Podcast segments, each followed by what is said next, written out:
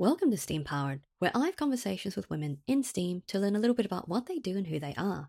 I'm your host, Michelle Ong. My guest today is Kate Kirwin. Kate is a passionate advocate for women in STEM and the innovation ecosystem. She founded She Codes, a community that supports women in tech and who want to get into the tech industry. Join us as we talk about Kate's journey to STEM, She Codes, and building community in tech.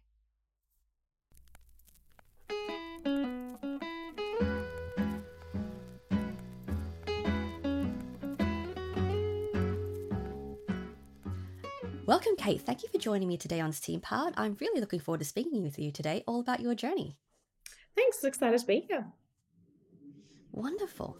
So, you know, you didn't actually start out in STEM, which is very cool. You started out in international relations and business law. But what motivated you to get into that area to begin with? Yeah. So, um, when I look back at um, the things that motivated me, um, kind of all the way through my life, my fundamental uh, value is making a difference. And in school, uh, I always thought that that was going to be through politics. Um, I love politics. Um, a little more disenfranchised now than I was back then. But back then, I was like, oh my God, I can do things. Um, now I feel like there's better ways to do that. But anyway, um, so I started there and um, I did really, really well in school. Like I did, uh, I got really good grades, um, kind of flew through the traditional education system. Um, and everyone was telling me, they're like, oh, you should study law. And I'm like, but I don't want to be a lawyer. And they're like, but it's just a good thing to do. And I'm like, but I don't want to be a lawyer. Um, I want to make change. And I don't feel like I can do that through the legal system. Um, they're like, just do it anyway. I'm like, no, no, no, I'll take a bit of a step back. Um, and that's what we tell young people all the time, right? Like, just do it. Just, it's a good thing. It looks nice. It's smart. You're a smart person.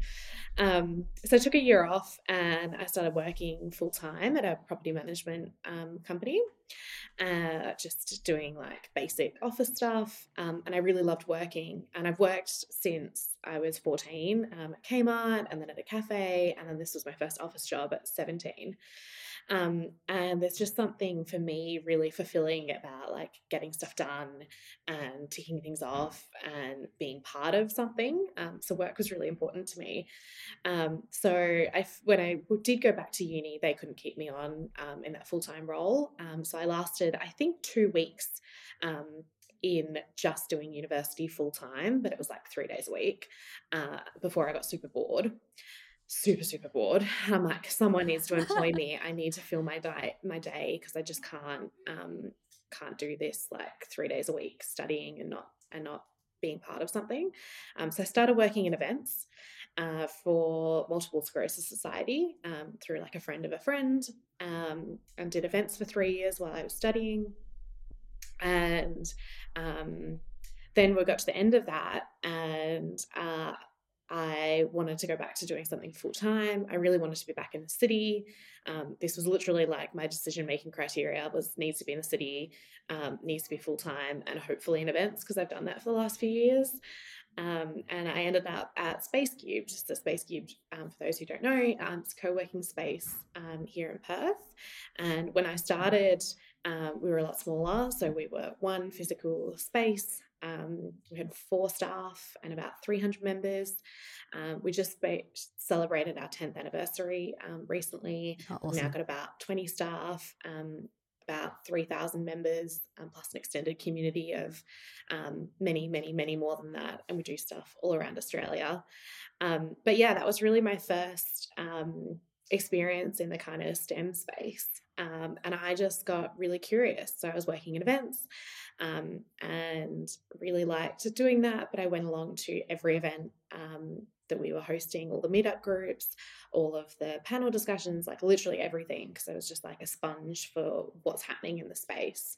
Um, and that's kind of how I got into um, doing stuff with she codes um, because I was just really curious about technology and coding and trying to teach myself. Um, and then it kind of all spiraled from there. But you know, it it's so cool that you you know just developed this like through osmosis this fascination for programming. But you know, where did you see yourself going with developing these technical skills that you hadn't previously explored?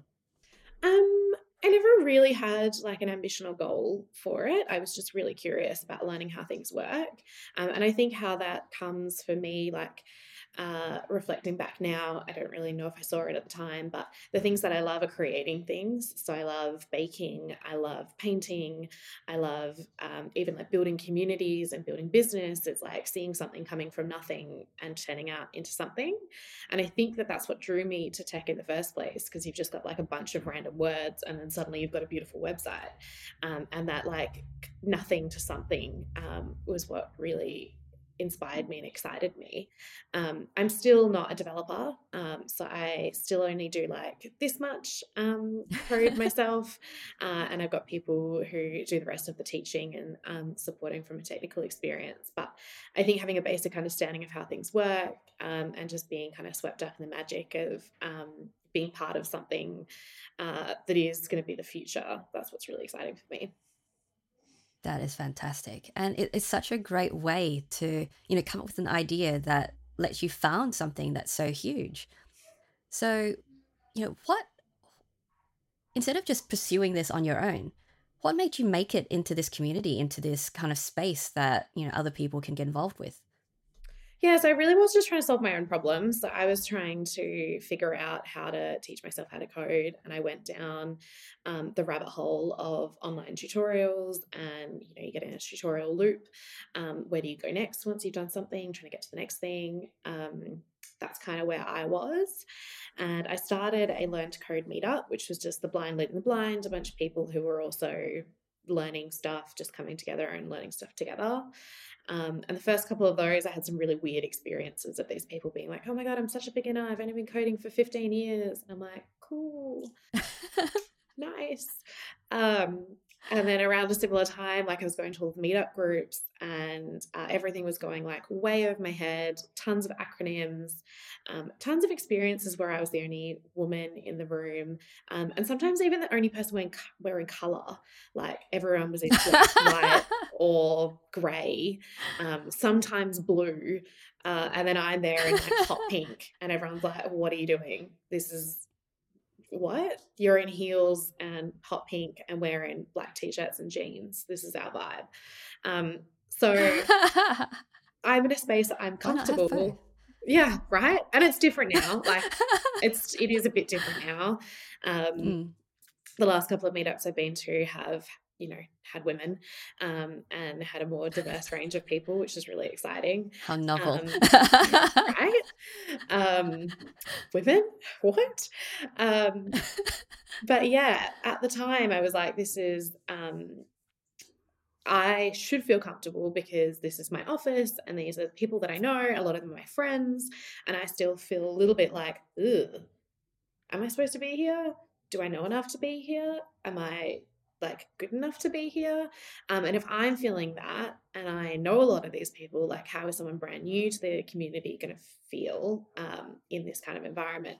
Um, but then a lot of it also sort of happened by mistake so um, or, not mistake i guess uh, happy coincidence and accidents serendipity. um, yeah Uh, so I got there was a guy in the community, Marcus, um, who really wanted to run something for women, um, and he uh, didn't want to be the face of it and um, also just didn't have the events experience that I did.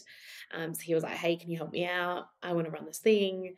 Um, what do you think? And we did the first one together. We formed a bit of a community, uh, committee, I mean, um, about four or five people who were also really passionate about doing something in that space.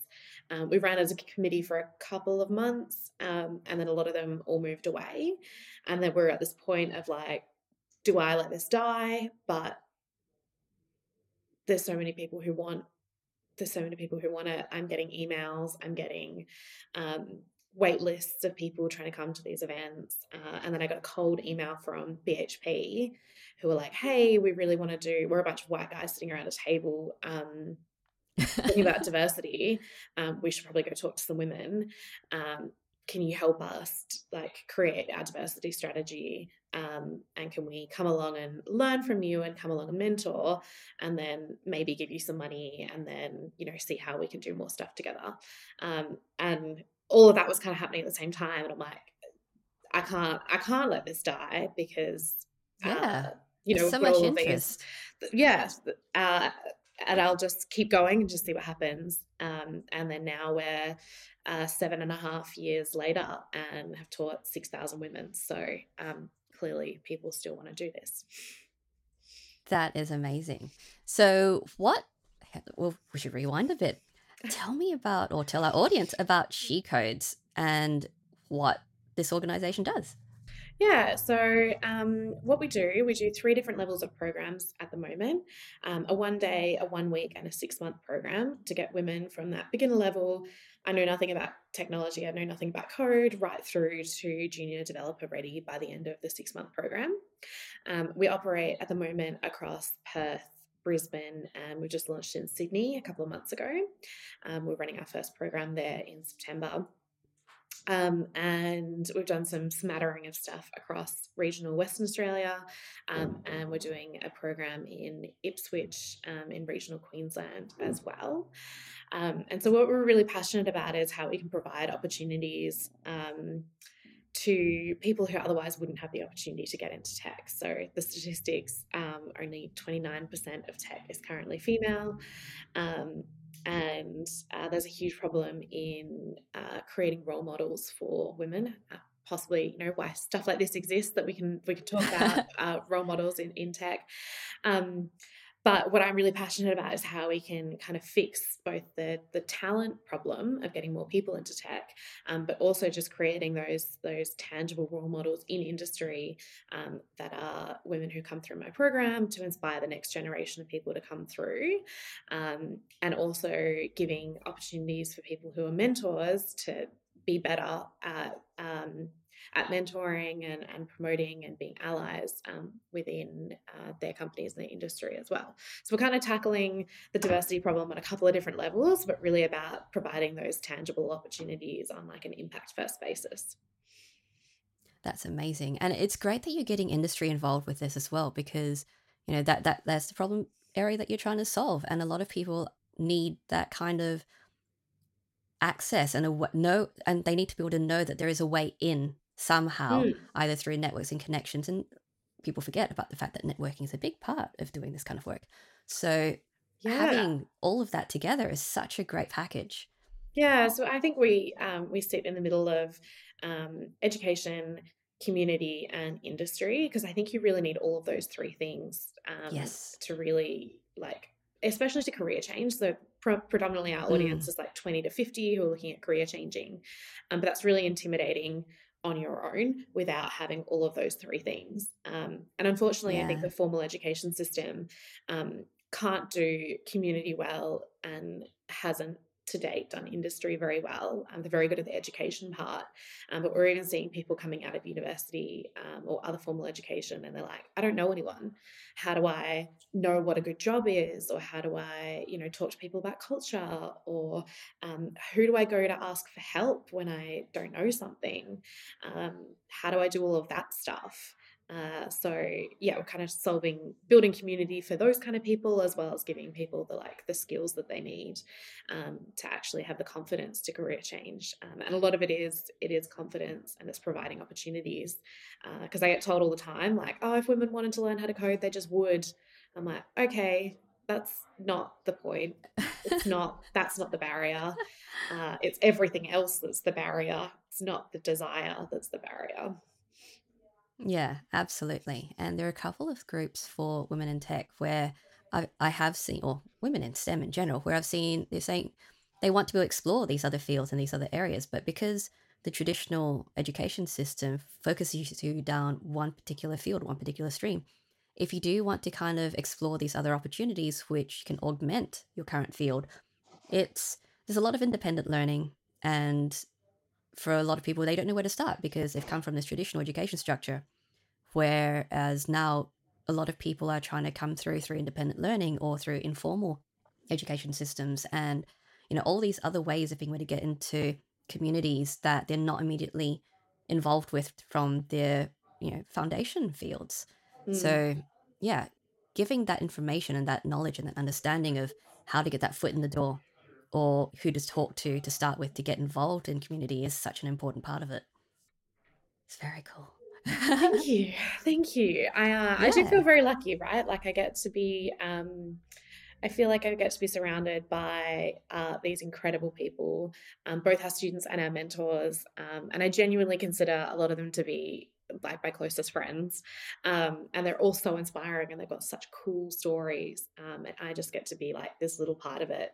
Um, and they tell me that I'm changing their life. And I'm like, I don't know, like you're all super cool anyway.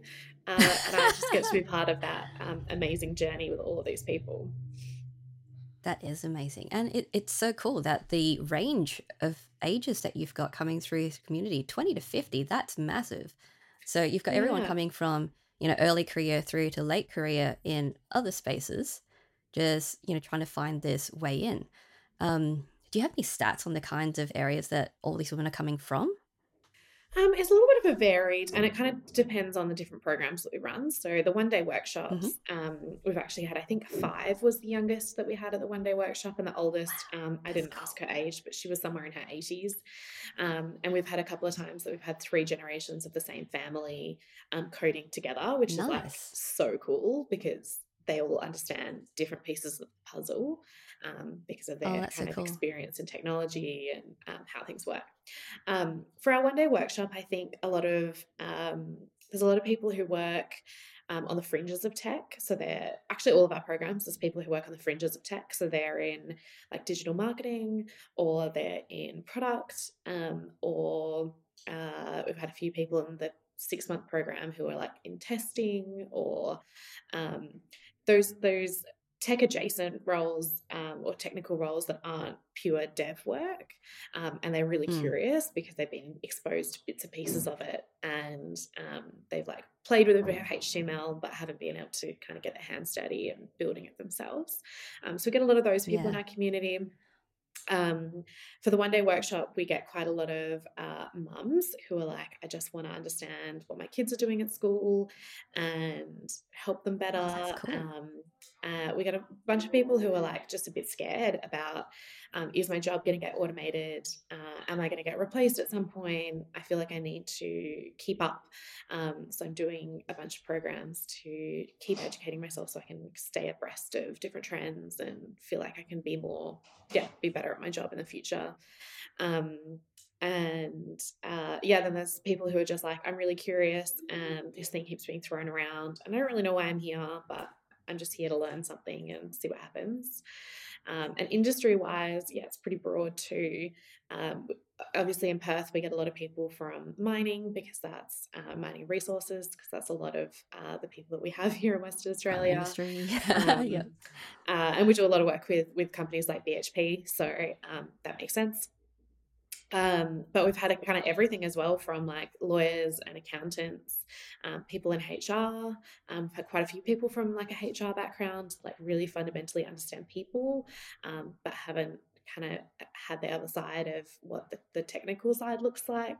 Um, and one of our alumni, she was actually BHP um, as well. She was from a HR background, um, learned the technical skills, and then moved into the secondment into the technical team and was building nice. a product for HR because she was like, I, I understand all of the problems yes. of why this system wasn't working. So now I'm the best person to be able to solve that problem.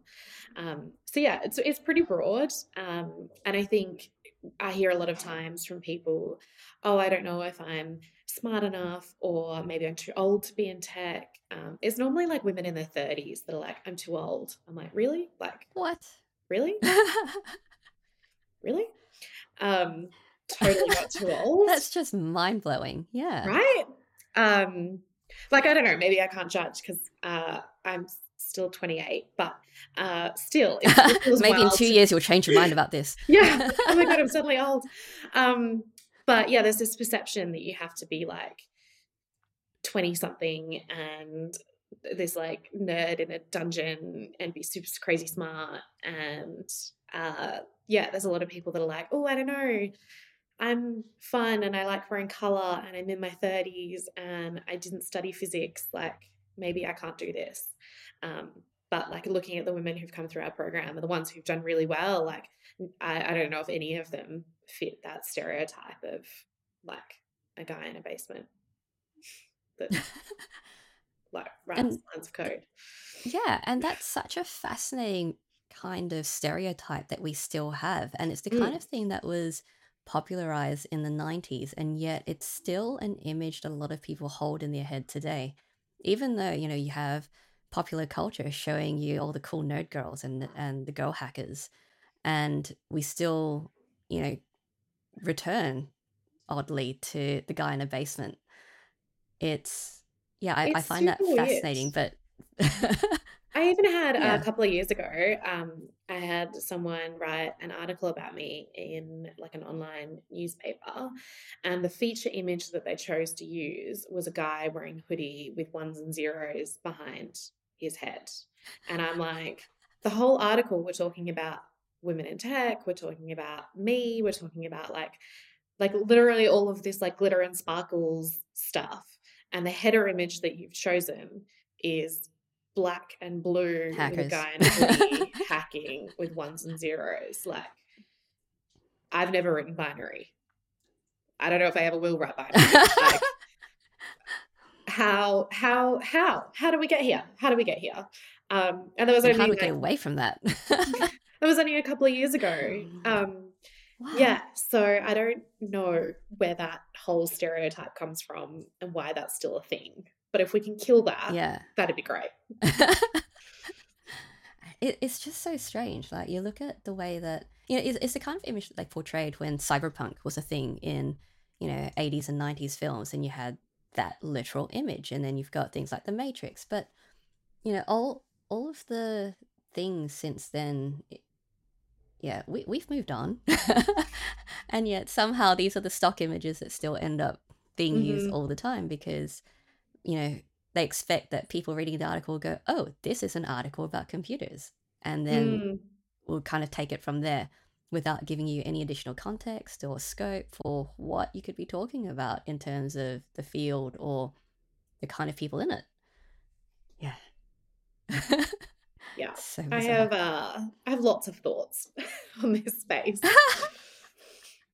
Uh, yeah. Definitely due for a Would you like to share them? rebrand. uh, the whole industry needs a bit of a rebrand um, and just a closer connection from like what's actually happening to you know what are we talking about and what are we portraying and uh, yeah i do think that television and media has a lot to answer for in how we've created that narrative and that stereotype um, so i'm really passionate about how we can promote you know the real people from diverse backgrounds and and share their stories and do videos and um you know things like things like this these kind of recordings of like yeah i'm just i'm just a normal girl that hula hoops and wears pink and like you know you don't have to be that kind of guy. Um yeah i think the more times that we can tell that story i just i just wish that we could get it from like a bigger external factor as well. So it's not just people like you and me doing this work, that it's coming from Hollywood and coming from um, our big news providers as well. Yeah, I think yeah, I think the news probably has a lot to do with it because popular culture and television and film, I think, are doing a little bit better with that. You are getting a little bit more scope. It's not just the goth girls who are in the code, and although they are very cool, the goth girls are very cool. um, so you know, we're we're getting more into this space where they're starting to see that we do look a bit more normal, or normal is a, has a wider range, and yeah, it's just we just need to get the media on board because that's it's clearly the demographic that needs to be hit because coming in from outside listening to you talk about this is like I don't get that image at all. I, I don't see that. The people I interact with, the people I work with, the people I see and people I speak to in STEM are so diverse in Mm. everything, in all aspects of their lives. We have layers. And yet clearly, you know, your experience with this is totally different. And that's just blowing my mind because I thought we were past this. Oh, like, don't get me wrong. I know yeah. probably 300, 400 developers um, across Australia. A bunch of them are like, yeah, literally my closest friends. Um, and I have not met a single person that codes in a basement with a projector with lines of code washing over their face while they're hacking into a bank. Like, I've not met a single one of them. And I think that I probably know, like, at least in Perth, I think I probably know almost every developer. Um, sometimes someone comes across my like LinkedIn that I don't know, and I'm like, how do I not know you? Like, that's weird. Uh, I feel like I should be at least connected vaguely to almost every developer in Perth, um, and probably most developers across uh, Brisbane as well. Um, but yeah, none of them fit that stereotype. So that's the weird disconnect for me. Like we've got all of this tangible evidence of hundreds and hundreds and hundreds of people, and yet the broader community still comes to me of, oh, but I don't know if I'm that guy, so I don't know if I can do it. Yeah, and it's also yeah coming in from you know peripheral tech or even non tech at all completely, it does seem like this foreign exotic thing. And because this is challenging, coding is not hard. There is an art to it, but I think anyone can do it. You might do it badly, but it can be done. Hmm. So it's it's one of those skills where you develop and you you know you refine those skills, but it's not something that's out of the reach of most people. Hmm. Because if you can follow instructions, if you can give instructions, you can code. Like that that's literally that's literally what we do. We are giving instructions to computers and even then they don't listen sometimes. So yeah. it's it's that yeah, it, it's that kind of thing. Like it, it's it's getting people into that mindset of programming looks weird, but it's no weirder than learning a language, like a mm-hmm. spoken mm-hmm. human language and it's just understanding the nuance and its syntax and being able to you know for me it I, I feel it is an art it is a way that you can express yourself in just a different medium and if you can express yourself you can code so that's my little bit of philosophy right there. But yeah i've got like yeah um, it, it's getting that image to other people. Yeah so haley um, stewart who has been a long term um, mentor and teacher for us. Um, she always says, so computers are really dumb. Um, we're way smarter than computers are because you need to tell them exactly, specifically what you want it to do, um, because otherwise yeah. it doesn't it doesn't listen. Um, so when people are like, "Oh my god, computers are magical," like, no, no, they're really dumb. They're really, really, really dumb because we need to give them very explicit instructions. Yeah. So the second thing uh, that I got told recently is that Michelle Sandford from Microsoft, um, she's amazing. She's definitely look her up if you haven't come across her already already. Um, she said to me uh, and a bunch of people at our workshop, you know, there's there's no such thing as technical people and non-technical people. There's just people who have had the opportunity to develop those skills and the people who haven't had that opportunity to develop those skills. And that's really all that it is. Like um, have you had the chance to learn how to code or uh, haven't you haven't had the chance to learn how to code and it is like you just said really just like learning a language and i say that to my girls all the time like you wouldn't expect to learn english um, sorry like well, English if you don't know English already, but French or German or Spanish, you wouldn't expect to learn that in a day and feel like, oh my God, I'm amazing. I can totally fluently speak everything. Um, you're going to need to Google it. And it's the exact same thing for code. Like you're going to feel really dumb while you're learning it, and you're probably going to need to keep learning and Googling and practicing. Um, but it's exactly the same. It's just learning how yep. the different formats and structures work. Um, computing computers are really dumb. So uh, I think it's even easier yes. than translating between languages because there's all these nuances in language and there's seven different ways that you can say the same sentence. But um, you know, computers are really dumb. So that makes things easier. That's usually a correct way. yes, exactly. And, you know, it's, yeah, it's one of those things where you just get better at it as you keep doing it. Um, there was this tweet I saw the other day. It's like, I'm really offended that I have to be really bad at something before I get good at it. And it, it's, it, it's just like that. It just comes with practice and with exposure and learning and talking to other people doing that sort of thing too and learning with you. And you know, it's it's so accessible. We just need to let people know that it is. mm. Yeah, hundred percent. Yeah. Okay, so with your uh, the longer programs, the six month programs that you know get people ready for getting into industry, uh, how do those programs work? Yeah. So um, when we were designing the program, we were really looking at like what are the barriers that exist and how do we do it radically differently. Um, so how do we kind of flip everything that we know about how education works and traditional models and try and make it as um, female friendly and accessible to the demographic of people working with as possible. Um, so what we developed, so it's six months part time outside of business hours. So we do at the moment Tuesday nights and Saturday mornings um, seven hours a week contact time, plus probably five to 10 hours in their own time. Um, and everything's project based. So we do five. Um, five projects over the course of the six months, kind of one per language, um, learning HTML, CSS, Python, Django, Django REST framework, and React. Um, and then they come together in a collaborative group project at the end of the program, working out how to work in teams, um, sharing their code. And we give them a client um, who, you know, throws them a curveball every now and again, because um, that's what clients do. Um, and you have to kind of get get used to reporting back to a client on um, the status of the thing that you've made and kind of presenting back your work. I'm really just trying to simulate a real world environment, but in a friendly environment. Um, and then what's really important to me is um, that community vibe. Um, so during classes, a lot of pair programming, um, working with other people, and we just stand up at the beginning of every session, um, sharing kind of what your update for the week is and what your goal for the week is. Um, we do some guest presentations on women in tech um, uh, to get some presentation skills and develop confidence.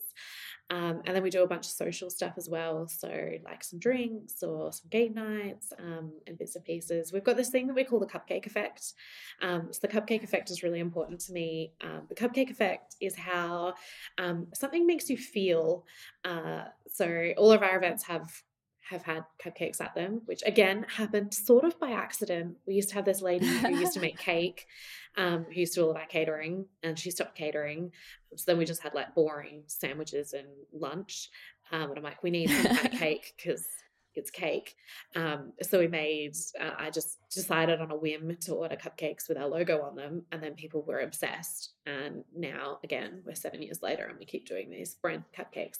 Um, but the cupcakes make people feel like they're at something that's for them and there's effort and thought that's gone into it and there's the glitter and the sparkles and like it looks good on instagram and uh, yeah it's like more meaningful and more effort than just like a random Your standard sandwich tray yeah, so that's our cupcake effect, and we try to translate that into everything that we do, um, so that you've got that like the fun and the glitter and the sparkles because learning is hard, and you know we just said that you know coding's really easy, but like sometimes things are really hard, and you are yeah, using a lot of there's brain a learning power. curve.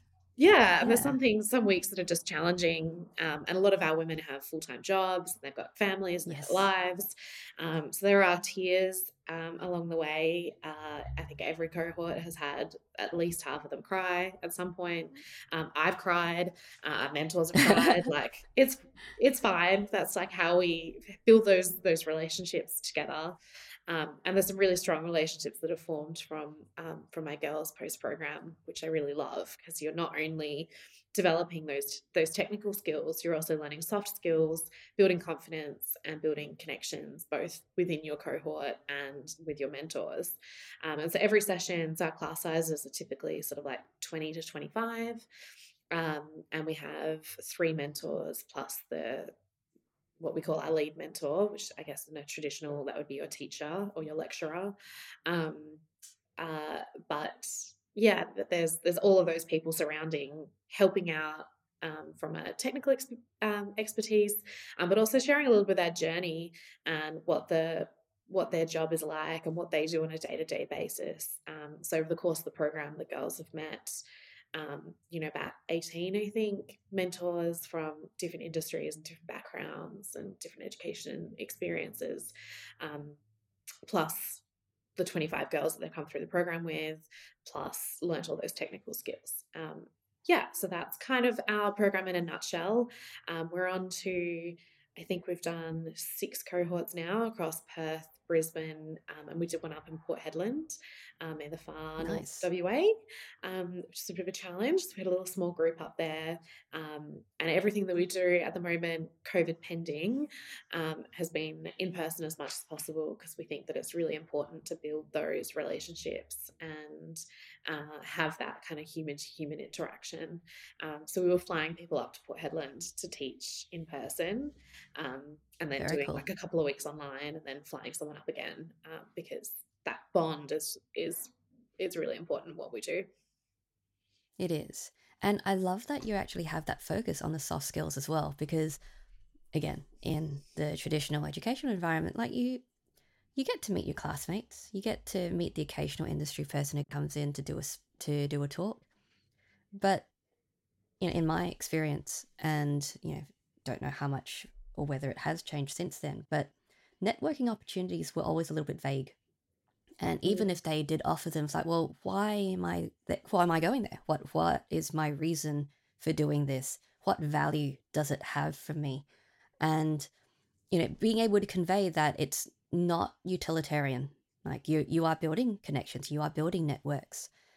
But the networks aren't just to serve a function. They are, you know, to create your group of people, your tribe, or your, you know, however, whatever you want to call it, so that, you know, you've got people to bounce things off. You've got connections to share ideas with or job opportunities with. And it's so much more about building those friendships than it is about building specific purpose connections with people saying well you are you have to be of use to me before i will connect with you and yeah yeah that has I think that's changed a little bit over time, but people still have trouble doing that because it's hard making friends, especially when you're an adult. Creating new connections, creating new networks is a challenge, and you have to actively, you know, do it to make it happen. It doesn't just passively mm. occur like when you were a kid at school.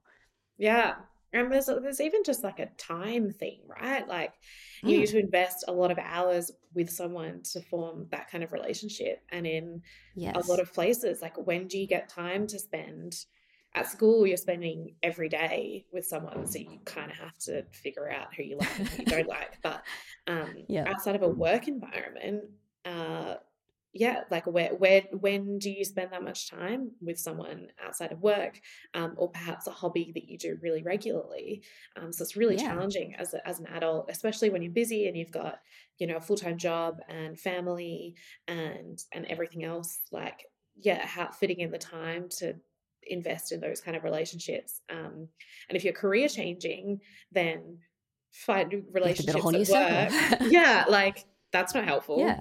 Probably, depending yeah. on where you work. But like if you're a lawyer, making friends with your other lawyer friends, like probably not going to help you get a job in tech, hey? Um, so then yeah. where do you go? Like, do you go to the meetup groups? But yeah, how do you get that first step in to forming that yeah. kind of relationship? Um, yes, that's really interesting how you kind of tackle that um, it is. And through, and, through things like this, you know, there's opportunities to do that. But um, on a broader level, kind of how you build community and, and, and make that happen. Um, yeah, it's interesting.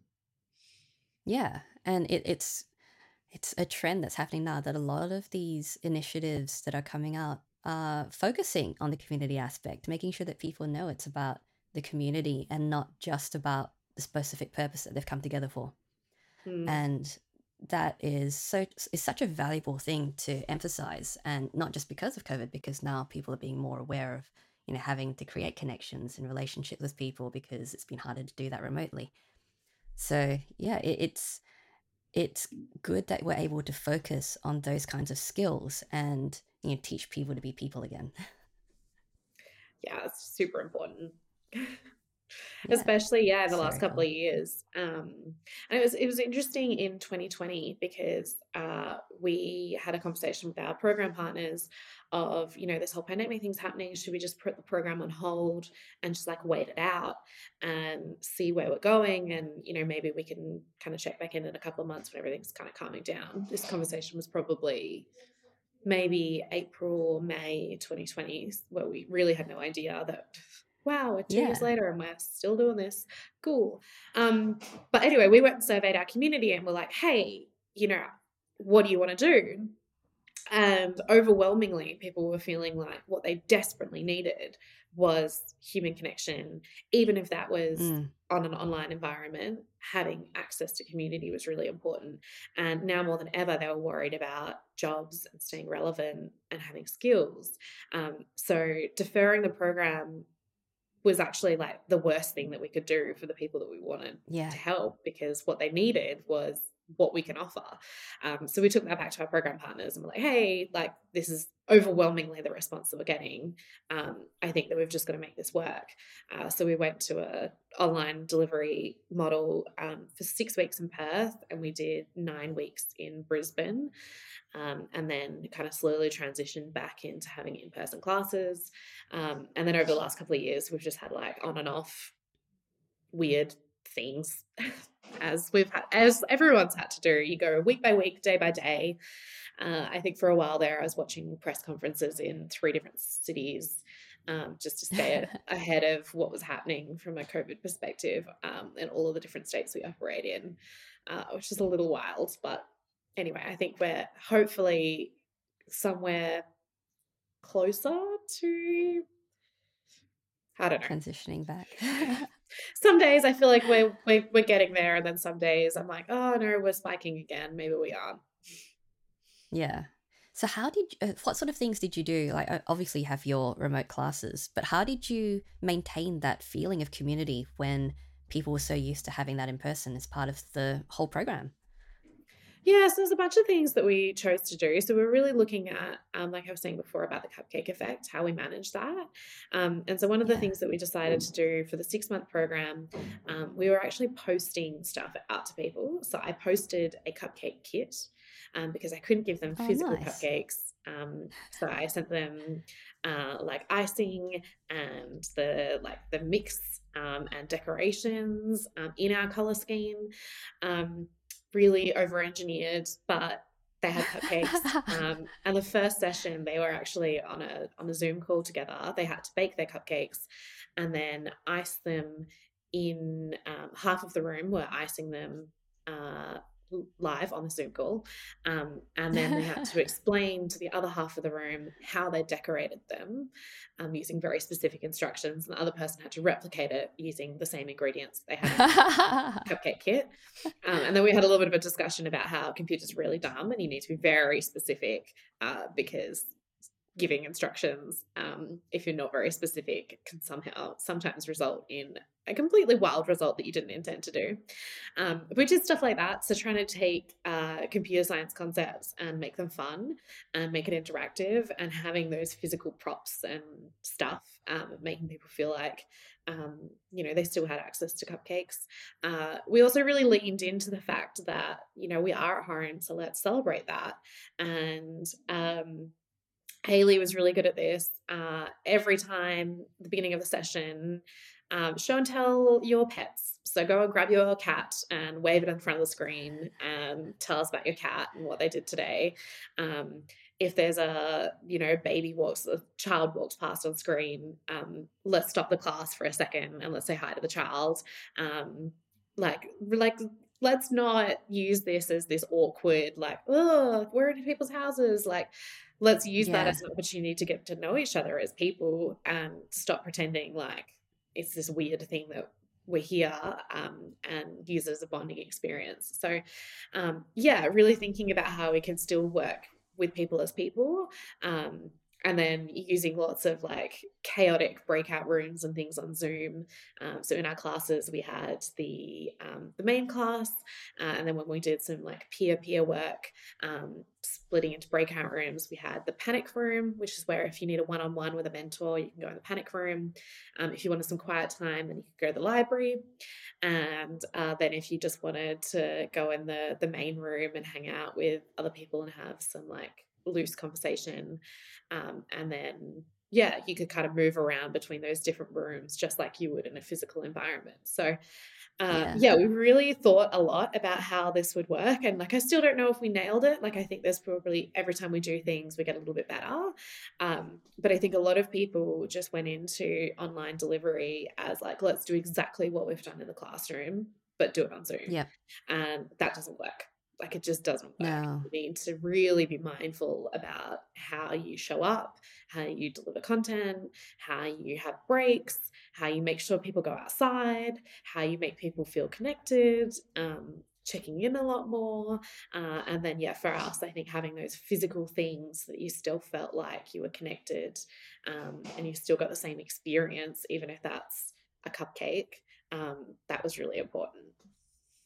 Yes, it is. And it's, I think Yes did such a great job from what you've described in trying to make people feel more comfortable about this remote environment. I've been freelancing since 2008, so I've been working from home and doing this kind of thing for ages. And when all of this kicked off and there was this panic about, oh my God, we have to do things from home, we have to do things remotely, I felt a bit smug at first because it's like, yep, it's okay. You guys have this. It's totally all right. Don't panic. mm-hmm.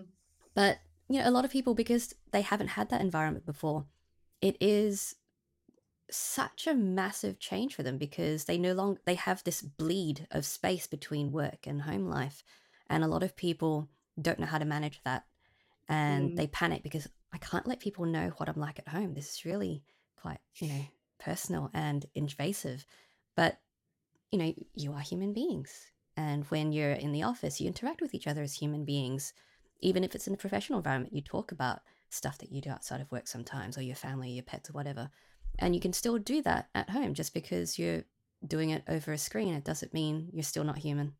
And, mm. you know, you, you don't have to forget that you are interacting with real people on the other side who've got real lives happening behind them, literally. yeah, 100%. Um, I still like, uh, when I can, I like to come back into the office. I really like being around mm. people, and I still like the separation of um, just sitting on the bus and listening to music and yeah. Like I know it's a bit of a like it's a waste of time, but that commute really kind of separates things for me of like now I can like shut off and calm down. Um, sometimes even when I, I work from home every now and again, um, and then I find myself at six o'clock at night being like, oh, hang on, I'll just do that one thing. Uh, such a trap. Um, it is because that one thing turns into more than one thing, and then suddenly you're like, oh my god, I haven't I haven't eaten today. Uh, what? Yeah. Um, but anyway, uh, so I still like coming into the office. But yeah, I think how we can, uh, I think there's a lot of lessons that we've had to teach each other on, you know, how we show up and and some in some instances, I think people have developed superficial connections with people through this online environment. Um, but I, I think yeah. in a lot of ways, people have developed like really deeper, meaningful conversations um, and relationships through this, uh, just depending on how they've structured those relationships and how they've like shown up and um, what their trust and psychological safety has been within the organizations or the groups or whatever that they've developed. Exactly. Yeah, absolutely. And it's also like um, trying to encourage that interaction aspect that's more social when you are on mm. these remote kind of mediums because you know someone mentioned to me the other day that when you are in an office and you're gathering for meeting, you've got that period in the beginning where not everyone's there yet. And you just sit there talking and chatting and, you know, just bantering back and forth. Whereas when you're in a Zoom environment, you feel obliged to kind of sit there quietly. Or, mm-hmm. you know, if you're having that banter, it's hard to have the banter because everyone can hear you at once. You can't hold individual conversations because it's basically a brawl where mm-hmm. everyone's talking at once over top of each other and you can't create that sort of connection in the same way. So, you know, that that is a very interesting aspect that I think a lot of people missed as part of this workplace meeting environment. Yeah, and I don't know if you've seen the um I saw on LinkedIn probably a few months ago now, uh, studying people's like brain activity waves of back to back meetings in physical meetings versus virtual meetings. And mm. um, you're like, brain is so much more stressed going back to back virtual meetings because you do you start the call and you're like okay cool it's it's 1001 let's get started um, whereas in a in a yep. in-person environment often that's like oh it's like five past. Most people are here. Like i guess we'll just start.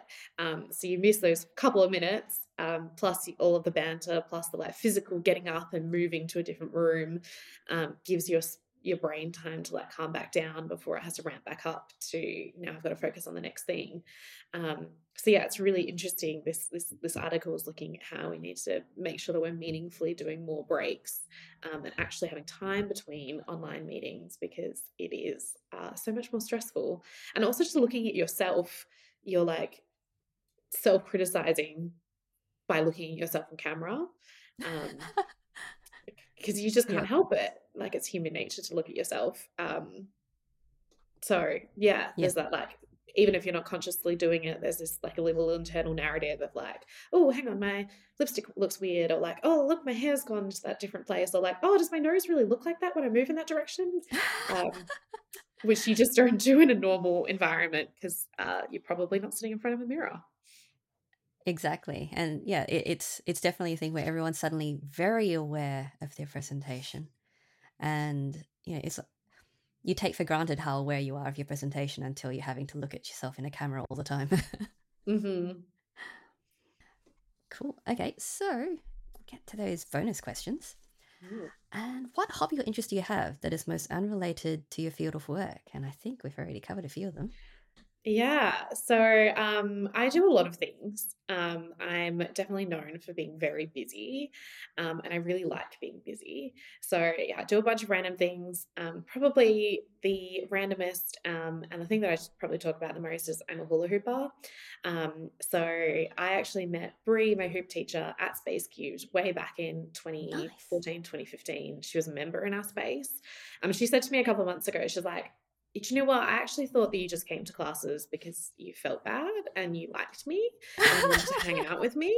And I'm like, I kind of did. Like, I genuinely do like you and uh, wanted to support your business. So I came to classes. Um, but then I just found it really fun and did that for a couple of years, took a little bit of a break, and now I've been back probably seriously, I'd say, um, for about two and a half years now.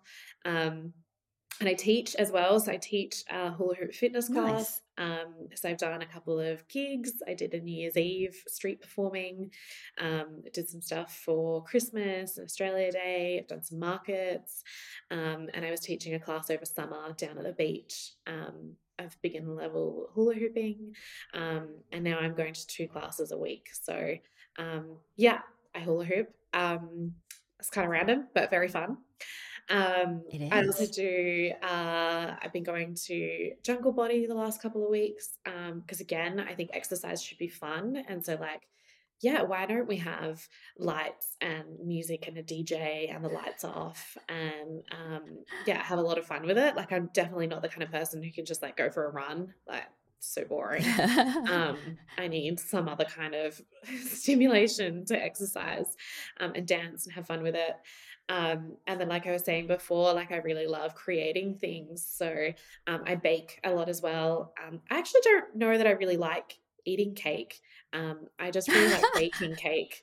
Um, so I love celebrating people's birthdays and uh, making cake. Uh, and I've done a bunch lately.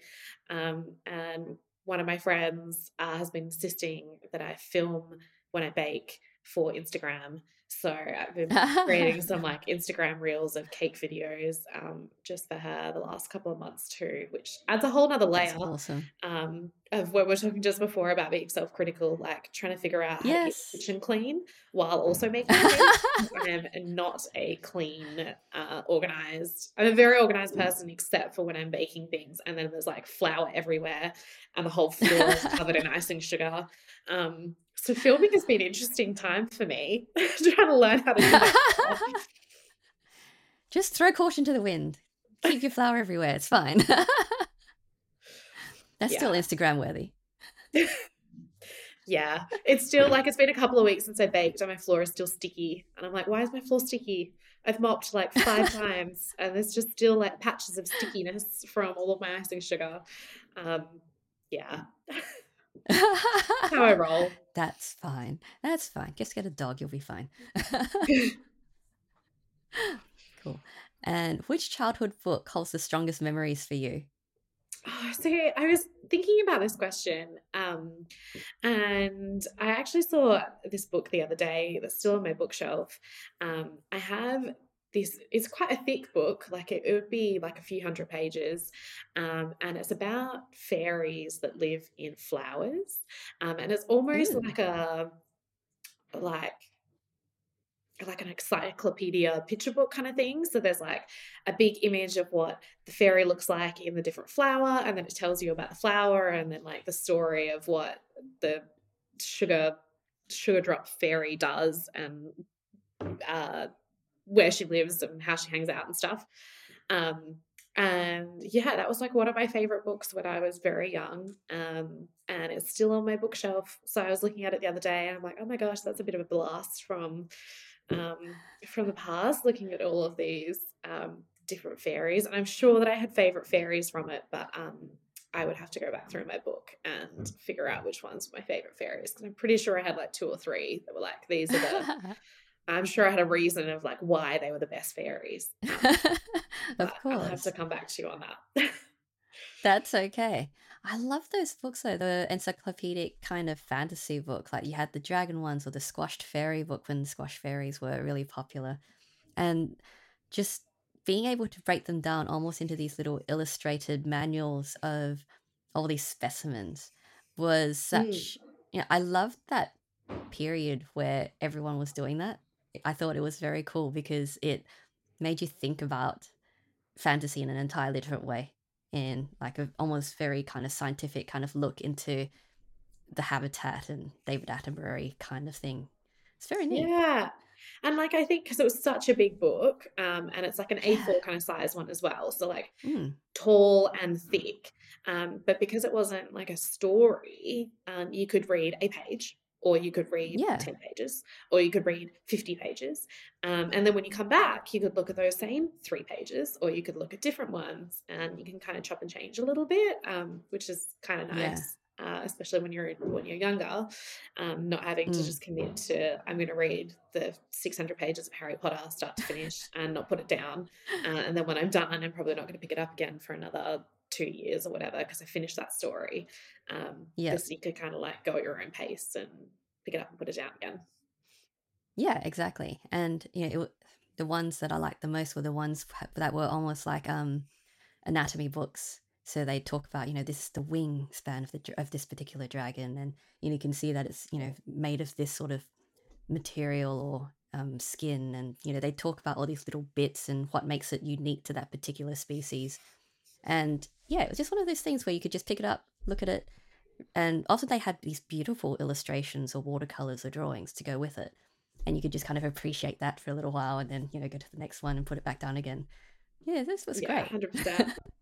Love. I love, uh, and I've always been, you know, a big fan of glitter and sparkles and um, the very feminine things. So I had a uh, my sixth birthday party. I was uh, it was a fairy Queen Caroline, um, and so my mum nice made me this fairy dress. Um, so very into that whole thing. Um, and now like probably don't hang out with fairies as much anymore, but like give me a reason to wear glitter, and like I'm there. I don't I don't even need convincing to wear glitter. I'm there. Just sign me up. just run the next workshop in full glitter and fairy costume i mean why oh, don't tempt me. Don't tempt me. do it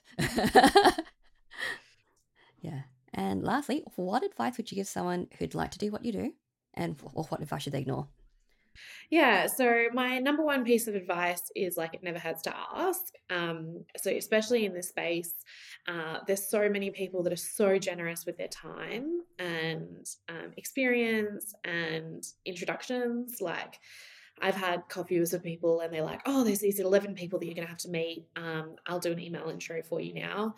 Um, obviously, be respectful of that. Like, you've got to come Mm. in prepared and you've got to be really specific on what you want and like don't harass people because people are really busy. But um, yeah, a lot of people think that, oh my God, that person's so busy and fancy, they won't reply to me. Um, but the worst thing that you can do is get told no. And even no is often not really no, it's a not right now. Um, Yeah. so never hurts just to ask um, and just be on someone's radar, particularly if you're new to the industry. Um, I think in the like in the startup space, the best advice that I always give is um, you really need to understand your customers and talk to your customers, be obsessed with your customers uh, as much and as often as possible. Um, and I think that how we've been able to, I've been able to do what I do is because I really deeply, fundamentally understand my community and I talk to them all the time. And a lot of them, um, yeah, are like me. And uh, yeah, I think I've been driven a lot by what they've been telling me that they want. Um, there's obviously a little bit about what I want as well, but a lot of it I do because of the feedback that I'm given. Um, so just really understanding that, I think there's a lot of founders who are like, oh, but I've got the best idea since sliced bread, and I'm going to go spend thousands of dollars on developing it, and I've not talked to a single customer, and I don't know if anyone wants to pay for it, um, but it's fine because I know that it's amazing. Uh, and then they build the thing, and then they go and try and sell it, and people are like, yeah, no one wants that. Why did you make that thing?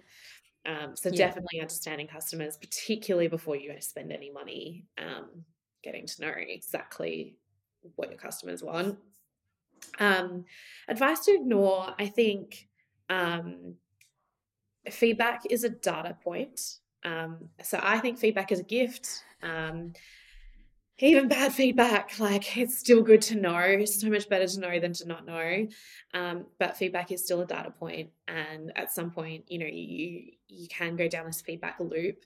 And I've seen that particularly in startups in the early days where they're getting pulled like in this direction, and this direction, and this direction, and this direction, and uh, have lost sight of what their end goal is because they're just following blindly everything that people tell them to do. Um, so I think sometimes, you know, you need to take on feedback, don't ignore feedback, consider it, and then be like, does this align with what I want and where I'm going? Or is mm-hmm. that something that I can be like, hmm, that's interesting. That's good to know, but maybe not right now. Maybe I'll just keep that yeah. in the back of my mind as that was a really good thing that Michelle said to me, but I don't think it's relevant for where I'm at right now. I'm going to try this thing. And then if I get that feedback again by more people, like, okay, cool, now I've got all of these data points telling me there's a big flashing red light, stay away from that. Um, but sometimes that one piece of feedback is an outlier and you can just hmm. ignore mm. that one piece of feedback as an outlier. Uh, yeah, I think particularly for beginner stage startups um, and particularly for women who want to be people pleasers, uh, that gets people in a bit of a a loop of getting disconnected from what they're trying to do and why they're trying to do it. Absolutely. And it, it's such an important thing to be humble enough to receive the feedback, but critical enough to understand which ones to kind of take in and which ones to let go. And it's such a hard skill to learn because you do want to take everything personally. You do want to act on every bit of advice and bit of feedback that you get, but it doesn't always apply. And learning to kind of say no when it doesn't apply is yeah, it's super hard. It requires practice. yeah, 100%. Um, and it was actually really cute uh, this week because I asked for feedback from a couple of people that I really respect. And um, something that was kind of vaguely relevant to them that I thought that they would give me good feedback on. Um, and one of them said to me, uh, he was like one of my mentors. He was like, "Kate, I just don't think that I'm qualified to give you this this advice because I trust you and I know that you're going to make the right decision. And uh, like you're way closer to this problem than I am. Like you understand." Uh, your community, you understand women, you understand like all of this stuff. Like I'm just, I'm just here to support you in whatever you need. So I'm not qualified to give you advice on this. And I'm like, oh, that was really lovely. Like, not super helpful for what I wanted, but also really validating to know that, you know, he believes that whatever I decide is going to be the right thing to do. So, um, yeah, I think what, even when you're giving other people feedback, advice, giving, giving a little bit of like, you know, maybe this is my opinion, but like this is why this is my opinion and this is my bias and this is why where I'm coming from in this. And like sometimes I'm not the best most qualified person to give you feedback, um, but I'll give it to mm. you because you asked for it. But you know, take it with a grain of salt sometimes. Yeah. Also, a very important lesson in giving feedback. yeah like does this person want this feedback is this is this useful uh, am i the best person to give this feedback and are mm. they going to blindly follow everything that i say or do i know that that person can synthesize it into like it's a data point um, really important exactly. things for giving feedback Um, but yeah, feedback is still it's a gift. So we should keep giving feedback. It is. Positive and negative. Yes. Both gifts. That's right. Exactly. Yeah. And yeah, it's it's all stuff that we need to learn to give and to receive. And it's super hard to kind of be able to do it in constructive ways and in ways that we hmm know will be received and in ways that we know will be helpful. So yeah, like knowing when not to give the feedback is also a good thing to learn. Yeah, I don't know if any of this is helpful to anyone, but like there's all just the things that you need to know. no, it is. It's all useful layers. things. There are layers, and it is. It's a lot of things where you know people take things for granted through life all the time. There's always information that we think we know or we think we don't know, and sometimes you know there's always these little bits of info where it seems like common sense, but you don't realize it is until someone says it. hmm So you know people always you know say ask for feedback. It's like, but how do you give feedback? A lot of people don't know mm how to give feedback, but they're always asked to ask for it. We're always asked to do it because, you know, it's useful information to have. Like having feedback is important, you know, but we don't know how to process feedback and we don't know how to offer it. And they don't teach you these things and you have to learn it on the fly. Yeah, 100%. yeah. So yeah, it's all I think maybe giving feedback gives giving feedback regularly, I think helps you learn how to accept feedback too. Because you Mm, can give something and see how somebody else processes it, and then sometimes even ask for feedback on how you gave the feedback. Um, just to really get in like feedback inception. Um, then that helps you then later, like, oh, okay, last time I was giving that person feedback, um, this is how they took it. Um, they took really Yeah. well. These are the things that I did. Um, when someone's giving me negative feedback, like, oh, I know I don't need to take this personally because Michelle didn't take it personally when I told her that I didn't like X thing that she did. Um, yeah. So I But guess if you're not good at it's all not good at accepting feedback, try and give some. Yeah. yeah. And it, it is about refinement and asking, you know, was this feedback helpful to you? Is also good for you. Like you you are getting feedback back, but it's it's understanding better the person you're giving the feedback to so you can give them better feedback next time. And yeah, continuous improvement. Yeah. it's very cool. Okay, well, this has been an absolutely amazing conversation. Like, I have Mm. loved speaking to you about your journey and all the stuff that you've learned about the community and the people who are wanting to get into code and just, you know, don't have the confidence to give it a try because they don't understand that the space can be welcoming and that it is inclusive and diverse and we don't have to fit a specific stereotype in order to be able to get into this room into getting into this interest and exploring all these very cool ideas. So if people would love to know more about she codes and the work that you do where can they go Yeah, so our website is shecodes.com.au. So we're She Codes Australia on basically every platform. Um, so She Codes AUS on Instagram and Twitter, and She Codes Australia on Facebook and LinkedIn. Um, you can connect with me. I'm on LinkedIn um, uh, at Kate Kirwin. Um, and I've got this beautiful new headshot that Josh Fernandez took where like my hair's got this whole Beyonce swishy thing. So wonderful um, if you try and connect with me and you think that my headshot's amazing, uh, Josh Fernandez, best best uh, photographer in Perth, love that guy, um, and it's new, so uh, that's fun. You can feel free to connect with me there. Um, I do encourage anyone who um, is interested in like maybe just dabbling. Um, you can join our Slack community. So we've got about two thousand people on our Slack community.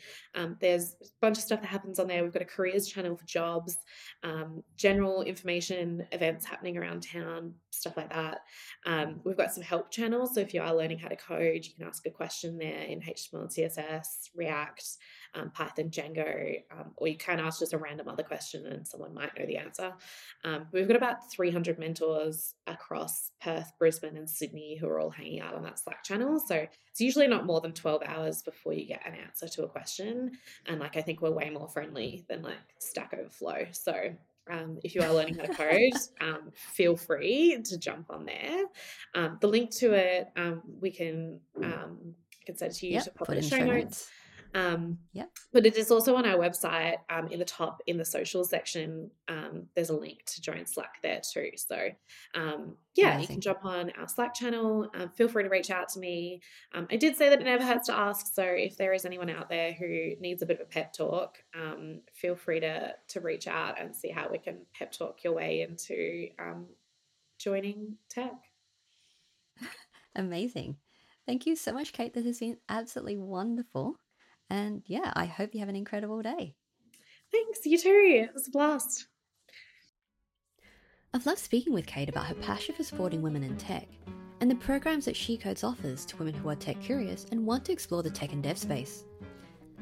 It's also wonderful to learn that these programs make coding accessible to women and girls of all ages, and not just to those exploring careers in tech, but to parents who want to better support their STEM kids. To learn more about Kate and what we discussed in the show, or to connect with us, please visit the Steampowered website at steampoweredshow.com. You can also find out more about She Codes at shecodes.com.au and social media, and Kate on LinkedIn, the links of which will be in the show notes. If you enjoyed this conversation, please let me know. Subscribe to the show, leave a comment, and share this with your geeky or geek curious friends. You can also support Steam Powered on Patreon and Ko-fi and the Steam Powered Show, the links of which will also be in the show notes. Thanks for tuning in, and we'll see you next time.